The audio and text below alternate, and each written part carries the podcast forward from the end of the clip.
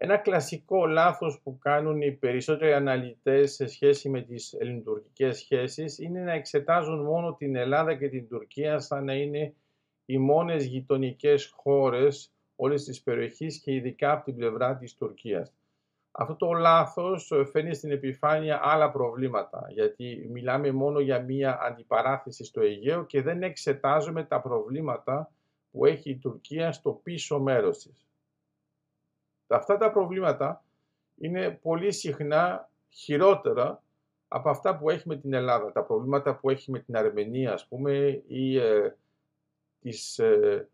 δύσκολες συνθήκες που αντιμετωπίζει με το Ιράκ είναι πράγματα τα οποία δεν μας απασχολούν, ενώ στην πραγματικότητα είναι κυρίαρχα για την εξωτερική πολιτική της Τουρκίας. Επειδή όμως εμείς κοιτάζουμε μόνο αυτό που μας αφορά άμεσα, έχουμε την εντύπωση πάνω ότι η Τουρκία τα κάνει όλα αυτά εναντίον της Ελλάδος, ενώ η Τουρκία προσπαθεί να βρει ισορροπίες από όλες τις πλευρές με κάθε χώρα με την οποία συνορεύει. Τα μεγάλα προβλήματα που έχει αυτή την περίοδο αφορούν βέβαια το ενεργειακό, το πετρέλαιο και ειδικά το Ιράκ. Έχει προβλήματα στα δικαστήρια, δεν μπορεί να τα βρει εύκολα. Θεωρούσε ότι θα τα καταφέρει με έναν δικό της τρόπο όπως πάντα, μόνο που οι αποφάσεις πέφτουν και αυτές είναι αρνητικές και καταλαβαίνουμε ότι όταν το Ιράκ κατηγορεί την Τουρκία δεν έχει καμία σχέση με την Ελλάδα. Και όταν τελικά καταφέρει να βγάλει ένα πόρισμα θετικό και σε σχέση με το Κουρδιστάν και τι γίνεται, σας αφήνω να το κοιτάξετε με μεγαλύτερες λεπτομέρειες μόνοι σας, αλλά η ιδέα ποια είναι; Είναι ότι όταν εξετάζουμε μόνο τα ελληνοτουρκικά χωρίς να κοιτάζουμε τη μεγάλη εικόνα που αντιμετωπίζει η Τουρκία, δεν καταλαβαίνουμε ότι ε, άθελά μας έχουμε συμμάχους οι οποίοι ε, πλήττουν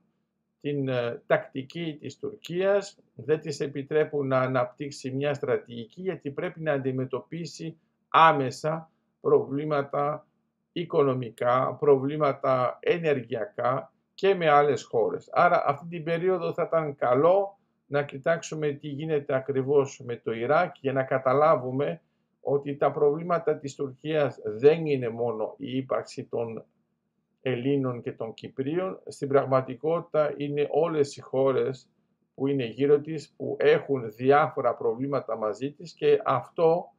την καθυλώνει και δεν μπορεί να εκφραστεί όπως θα ήθελε. Άρα το πιο απίστευτο της υπόθεσης είναι ότι η νεοοθωμανική προσέγγιση είναι ότι θέλει να μην έχει καμία τριβή η Τουρκία με τους γύρω της, αλλά στην πραγματικότητα έχει τριβές με όλους, γιατί η συμπεριφορά της είναι απαράδεκτη, νομίζει ότι μπορεί να τα βγάλει πέρα κάθε φορά με το έτσι θέλω και με τσαμπουκά, μόνο που πολλές χώρες δεν πιστεύουν πια στην αξία της και ουσιαστικά ζητούν αποζημιώσεις για χρονικές περιόδους που είναι μεγάλες και πάνω στο θέμα το ενεργειακό. Αυτό αναγκάζει την Άγκυρα να ανοίξει πολλά μέτωπα και βλέπουμε ότι ε, όλη η διαχείριση σε επίπεδο στρατηγικής είναι πολύ χαμηλή Άρα είναι ένα καλό μάθημα και για τους δικούς μας ραγιάδες όταν λένε ότι η Τουρκία τα καταφέρνει